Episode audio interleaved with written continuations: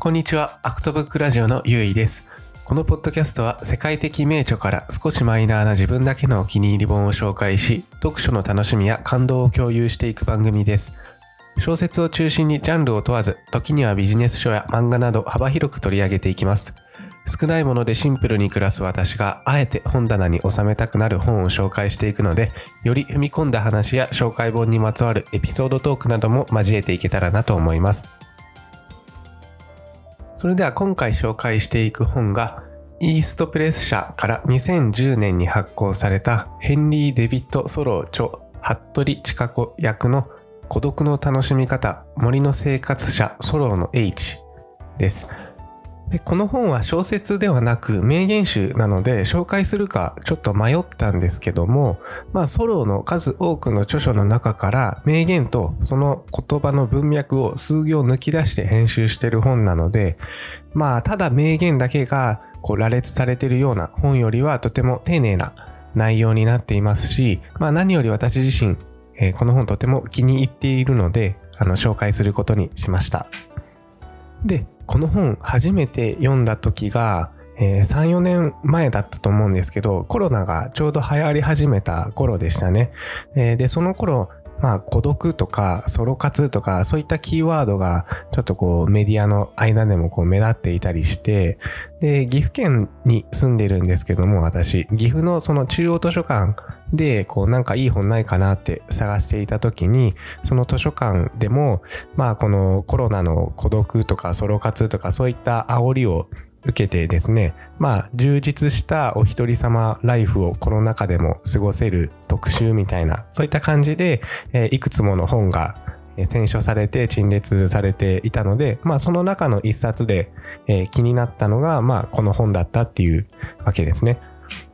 だから最初は、えー、図書館で借りた本だったんですが、まあ気に入ったので、えー、後になってまた自分でも、えー、本屋で買いましたね。じゃあまず出版社から、えー、この本の紹介文をちょっと紹介します。孤独を楽しむ方法、人間らしく生きる方法、シンプルに暮らす大切さについて、150年前アメリカの森の中の湖のほとりで小屋を建てて自給自足の生活をしながら残した試作家の言葉を分かりやすく今に生きる人に向けて編集しました。ガンジー、キング牧師を動かし、環境保護運動のバイブルともなり世界を変革した言葉は森の生活者の孤独な時間から生まれました。心豊かに生きる秘訣がこの本には書かれています。はい。この本はですねイーストプレスのあの知恵の贈り物シリーズという本になってまして偉大な先人の教えには時代を超えた英知が詰まっていてそれは今に生きる現代人でも役立つ普遍的な知恵であるまあ、こういったテーマをもとに、まあ、過去の賢人たちの教え、まあ、生き方、考え方などを発想のヒントにするべく編集された名言集になってます。で、まあ、こういったソロの他にも、哲学者や思想家、芸術家など、え文化の創造に大きく寄与した偉人を、え選別して、名言集としてまとめられている本ですね。で、この本は想定にも結構こだわっているみたいで、この知恵の贈り物シリーズのこの本は、こだわりの一つに美しい造本を一流の想定家が手掛けますと言われているように、まあ、まずハードカバーなんですけども、すごい表面頑丈で、カバーがマットな質感があって、で、しかも中のこの紙の質感もすごい良くって、高級感があるんですよね。で、このえっ、ー、と、表紙を開いた時のこの見開きのページには、こう和紙みたいな、こう真っ黒な手触りのいい紙も、えー、あったりして、まあそもそも、あの、岐阜の中央図書館で借りたのがこの本を手に取ったきっかけだったんですけども、この想定の良さもあって、結構こう、これをちょっと欲しくなるというか、この本、うん、なんかずっと持っていたいなっていう、そういうふうに思わせるような丁寧なこう本の作りになってます。で、内容は本当にソロの、えっ、と、これまでの数多くの著作から引っ張り出してきた、まあ、孤独を味方につける、あるいは、まあ、孤独を力にしてたくましく生きていく、そういった言葉が凝縮された155の名言集になっていまして、で、名言集なので、あの、すごいパラパラとこう気軽に読んでいけるわけですよね。で、えっ、ー、と、その中でも特に気に入った部分とかには付箋をつけて、こう何度も繰り返し読んでいたりもして、で、まあ、ただ逆に名言集っていうことなので、ちょっとこう、言葉の抽象度が高くて、うん、理解するのに少し時間がかかるものがあったりとか、まあ、文脈が抜け落ちているために、ちょっと理解しきれないページもあったりして、まあ、これをじっくり読もうとすると、もしかしたら意外と時間はかかるかもしれないですね。で、それからこの本5章立てなんですけども、えっ、ー、と、その中の第3章の中に、こう、数ページ森の写真が、えー、差し込まれているんですね。で、この写真が、まあ、ものすんごいえー、綺麗でですね、まあ、おそらく人の手が加わってない原生林みたいな、そういった、え、森の写真なんですけれども、すごいこう木々が青々としていて、で、大きな幹が、あの、ぶわっとこう枝を広げる姿とかがすごい生命力にも満ち溢れていて、えー、あ、すごいいい写真だなって思える、そういう、えー、綺麗な写真が、えー、挿入されています。では、この本の著者、ヘンリー・デビッド・ソローを紹介していきます。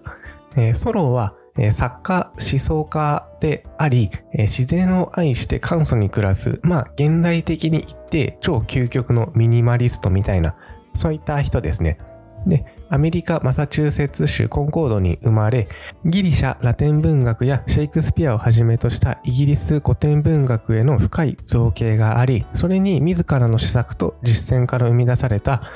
経験を盛り込んだ森の生活や市民としての反抗などの著作が多数あります。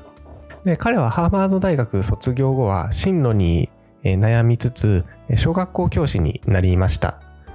で、まあ、進路に悩んでた時も、まあ、ハーバードを卒業してるだけあって、弁護士や牧師や、えー、医者、まあ、あるいは商売を始めるかなど、結構いろんな選択肢は、えー、広かったみたいですね。でただ、小学校教師になったんですけども、まあ、生徒をこう、鞭打つ指導、体罰ですよね。まあ、そういったものに耐えられず、すぐに彼は退職します。まあ、こういった体罰も当時では普通のことであって、まあ、なんでこうすぐ仕事辞めちゃうんだみたいな感じで結構周りからはあの不思議な視線を当てられていたそうですね。で、それから父の経営する鉛筆工場で働いて、まあ、上質な鉛筆を発明して工場の発展にも貢献するんですが、まあ、彼はそれにもまあ満足できず、まあ、結局生涯を通して定職に就くっていうことはなかったんですね。えじゃあどうやって彼は身を立てていくのかというと、ちょうどその頃に友人であり師匠でもあったラルフ・ウォルドー・エマソン、えー、という人が、まあ、演説やエッセイで活動していたことと、あともう一つ、ソロの兄の死をきっかけに、まあ、執筆活動に打ち込んでいくわけですね。で、彼はこの執筆活動にあの専念して集中するためにも、まあ、森での生活を目指します。後にというか割とすぐにウォール電湖に接している森林の一部を買いましてでその湖のほとりで自給自足生活を始めました小屋を建てて豆や芋を作ってでその余った分は売って米や砂糖などを買うお金にしていたとで、まあ彼の生活は必要以上に稼がず最低限の生活。で、その他の一切は執筆活動や、まあ、読書に専念していたと。まあ彼にとって重要なことは自然に囲まれて自然と一体になって暮らすこと。こうやって聞くと彼がまあ世間とはちょっと距離を置いて隠遁生活をしているかのように思われるかもしれませんが、ただソロはよく森から出て村にもよく行っていましたし、逆に森の自分の家も開放して人をよく、招いていたそうですね。で、ある日村に行った時に彼は奴隷制度とメキシコ戦争に反対だったために、まあ、税金、人頭税を払わずに、えー、町で一度逮捕されました。で逮捕されたんですけれども、まあすぐに一日で、あの、おばが実は代わりにその税金を払ってすぐに釈放されています。で、この時の刑務所での一日の、えー、生活がきっかけに、まあ、彼は市民が国や州に対してどんな義務を負っているかを強く意識し始めるようになってで政府の方針が義に反するのなら政府を支援する義務があるのかまあ、あるいは協力を拒否する場合どんな形で意思表示をするべきなんだろうかと考えてで彼のようにあの税金の支払いを拒否して自分のように刑務所に入ることに、えー、甘んじ服従しない態度や意思を貫くのも一つの手段であるのだとまあそう確信して市民としての反抗、まあ彼の代表作の一つですけど、それが生まれた瞬間でもありましたね。で、これはまあ後にインドのイギリス統治に対する独立運動やアフリカ系アメリカ人が人種差別解消を求めた公民権運動にも影響してきます。で、この辺りのあのソロの市民としてのあり方についての話はこうもっとドラマチックなえー、話があったりもするんですけども、それはあの別の本、講義、アメリカの思想と文学っていう本もおすすめですね。ソロの森での生活は、まあ周囲の人々にとっては高学歴と引き換えにしてでも、まあ何を得たのかと、まあ多くの人の関心を引きつけて、これも後に森の生活という本を出版しますが、アメリカ文学を代表する文学作品と、なります。で、彼の、森での、生活は1845年の3月から1847年9月までの、え、2年半に、えー、及んでますね。で、それから、えー、民族学や、えー、博物学、生態学などへの関心も深めて、えー、自然文学を軸に最晩年まで膨大な原稿を書き続けたとされています。えまとめますと、非常に芯の通った人で自然を愛し、政治に関心が高くて、武力や暴力を嫌い、え後の後世に大きな影響を残していると。ただ、周りには、え変わり者と思われていたりもしたみたいで、そんなエピソードの一つに、彼の名前、ヘンリー・デビッド・ソローと言っていますが、え本名はデビッド・ヘンリー・ソローですね。なので、え、ファーストネームとミドルネームをあえて入れ替えてるみたいなんですけども、まあその理由がまあそっちの方がかっこいいからと、そういう理由で、解明しているようです。で、ソロについてと、ソロの代表作である森の生活について、まあ簡単にさらっと一通り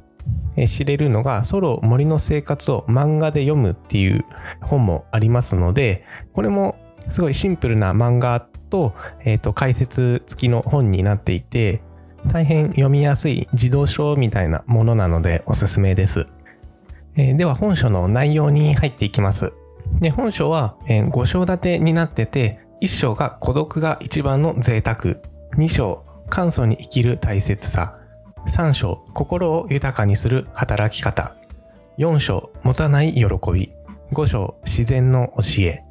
で、この5章立ての中に155の、えー、名言集と、えー、その前後の文脈、ちょっとした解説が差し込まれているという感じになってます。で、この本は、まあ、いつものように、えー、あらすじ紹介みたいな感じにはいかないので、まあ、中からいくつか気に入ってる部分などを、えー、抜粋して紹介していきたいと思います。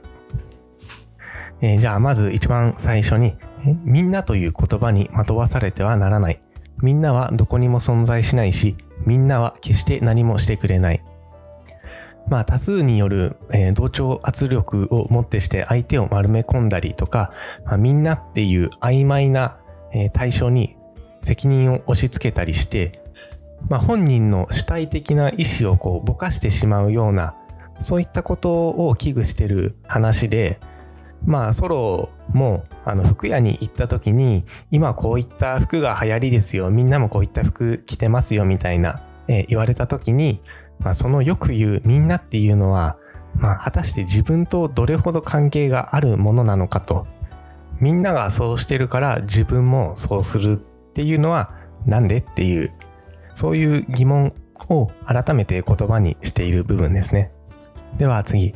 争いはなぜ起きるのか必要以上に持っている人間と必要なものさえ持っていない人間がいるからだ。まあ、ソロにとっては人間が皆簡素な暮らしをしたら盗みや略奪はなくなるに違いないとそう言っているわけですけどまあただこの人間がみんな簡素な暮らしをしたならっていうまあこれが難しいんだよっていう話なんですけどこの必要以上に持ってる人間と必要なものさえ持っていない人間ですが簡単に言ってしまえば格差ですよね。でこういった格差が生まれたっていうのが遡っていくと、まあ、食料の備蓄ができるようになってから、まあ、その食料を多く持つものと多く持てないものが生まれたところを起点としてるんですけどそれより以前の狩猟採集時代みたいな時には争いはそんなに起きてなかったまあちょっと歴史のことなのであんまり詳しくはわからないですけどまあ少なくともただ今みたいな盗みや略奪などそういったものはなかったはずなんじゃないかなっていう点では確かに同意しますが、まあ、これをまた今から争いを起こさぬために人々がみんな簡素な暮らしをしていくっていう風に求めていくのは、うん、ちょっと難しい話なのかもしれないですね。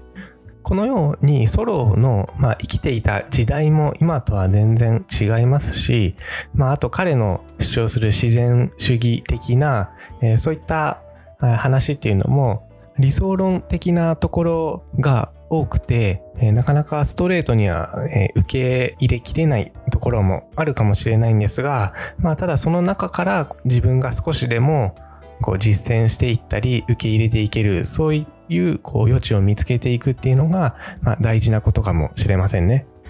では次に退屈するのはその中に野生がないからだ。えー、ソローにとって文学の中で人の心を引きつけるのは野生的なものだけであると。つまらなさとは飼いならされていることの別名であって、これあの、先週紹介したハムレットじゃなくて、えっ、ー、と、シェイクスピアについてもちょっとこう言及していて、まあ彼にとってハムレットには洗練されていない自由奔放な思考があって、言葉にできない美しさを含んでいると。まあそう言ってこうシェイクスピアを評価しているんですね。このシェイクスピアを評価する洗練されていない自由奔放な思考っていうのはちょっと抽象的であんまピンとこないんですけどもただ退屈するのはその中に野生がないからだっていうのはこれは結構イメージしやすいじゃないかなと思っててまあそのまんま言葉の通りに、え見てみると例えば動物を我々が見る時に動物園で見る動物と野生の中で見る動物ってこれ全然違うじゃないですか。まあ、そこに飼いならされていることのつまらなさと野生があの人々をこう魅了する魅力を含んでいるっていう意図が見えますよね。はい、では次にこの本の中で個人的にも特に気に入っている部分なんですけども生活費を稼ぐために起きている時間のほとんどを労働に費やすのは明らかに失敗だ。えソロはですね、ほとんど労働はせず、まあ、自給自足のために最低限自分が食べていける、え食料を作って余った分は売って他に必要なものを購入するっていうそういう生活をしていたのでほとんどの時間を自然の中で過ごしたり、まあ、自分の執筆活動に当ててたんですね。だからそんなソロにとっては、ほとんどの人のように午前も午後も自分の時間を社会に売り渡してしまっていたら、僕にとっての人生は生きる価値のないものになってしまうと。目先の利益のために衝突権を売り渡さない、そういう生活をしなさいと言ってるんですね。まあそうやってえ、生活の中になるべくこう余白を多く残していくことで、え、豊かな生活まあどんな仕事をするのであれ、え、仕事は生活のための仕事なのだから、まあ、仕事ファーストであってはいけないと。生活に余白をたっぷり残せるような、そういう仕事の仕方を、しないといけないなと思わされる話であって、ここはすごい自分もあの強く共感するところがありました。ね、自分も一時期すごい働き方とか自分の仕事とかに悩んでた時期があったのでまあそんな時にこの、ね、部分を読んで、で、実際に僕仕事も変えましたし、現状では今はまあ大体月に10日ぐらい休みを取って、まあ多ければね、月の半分近く休んだりする時もあるんですけど、まあそうやって仕事とプライベートのメリハリをしっかりつけて、で、あくまでも生活をより豊かにしていくことで、まあ心も豊かになっていく、そういう働き方ができますよという話でした。では次は、えー、第5章の中の自然の教えから僕たちが住むこの地球も宇宙の中ではほんの小さな点に過ぎない孤独をテーマに、まあ、森をフィールドワークにしているソロにとっては、まあ、周囲の人からも森で暮らすのは寂しいんじゃないかと、えー、そういうふうに言われたりするんですね。まあ、ただソロは全然、えーと、そんな風には思ってなくって、まあ、村から見た、うん、森の生活をするうん、私は寂しい人って思われてるのかもしれないけれど、ただもっと広い視点で見れば、この地球だって広大な宇宙の視点から見れば、ほんの小さな点に過ぎないものだだと。まあ彼の見てるスケールはすごい、えー、大きいし、まあとてもこう視座の高い人なんだなと思わされる、そういうセリフでしたね。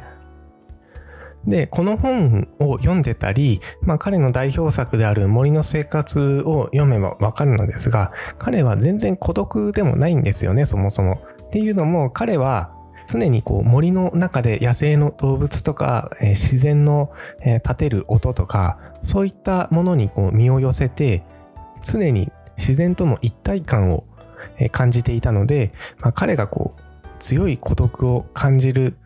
そういう寂しい描写っていうのは全然見受けられないです。で、そんな彼の自然との一体感の中から、えー、最後に一つ紹介したいものがあって、えー、冬の夜、湖はうめき声を上げる。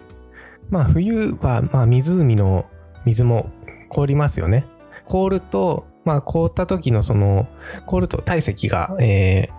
大きくなって膨張したりしますから、まあ湖の氷があの、音を立てて、なんかうめき声のように聞こえたりするんですよ。で、それとか、あとは朝、霜で地面がひび割れるみたいなんですけども、その音でこうビシって割れる音で目が覚めるぐらいだったりして、で、朝実際見に行くと地面に400メートルほどの細長い亀裂ができていたりするようなんですね。この辺の冬の描写っていうのが、えー、風流だなと思いまして、私もあの北海道に1年ちょっとあの住んでたことがあって、で、冬になるとたまにあの白樺の木が凍裂って言って木の幹が凍結した時の膨張で幹が裂けてあのパーンっていうすごい銃声のような音が鳴るんですけどこれを聞いた時とかまあ冬が終わって、あの、リスとか鹿とかが、まあ、あちこちからぴょこぴょこ飛び出てきてる時期になったりとか、まあ、こういう自然を感じるっていう経験は、えー、すごく感性を育ててくれるというか、温めてくれるというか、この自然に身を委ねていると、まあ、決して孤独は感じないっていう部分には共感できるところがあったりもしますね。はい。ということで、今回はソロの自然を愛し、持たない人は幸せに、孤独な人は成熟する。そうやって自然の中に、えー、自身を置いて多くの人生の原則を見出してきたソロの H の結晶の一冊でした。どういう人に読んでほしいかなって思ったら、まあ、まず孤独を感じている人でまあその孤独っていうのを別に肯定的に捉えている人でも、えー、否定的に捉えている人でも、えー、どちらでもあの読んだらすごく得るものがあるんじゃないかなと。まあ日本人は昔からよく孤独という言葉が否定的に捉えられがちなのでそういった人にとってはこの本は親身に寄り添ってくれるようなそういう本になるんじゃないかなと思ってます。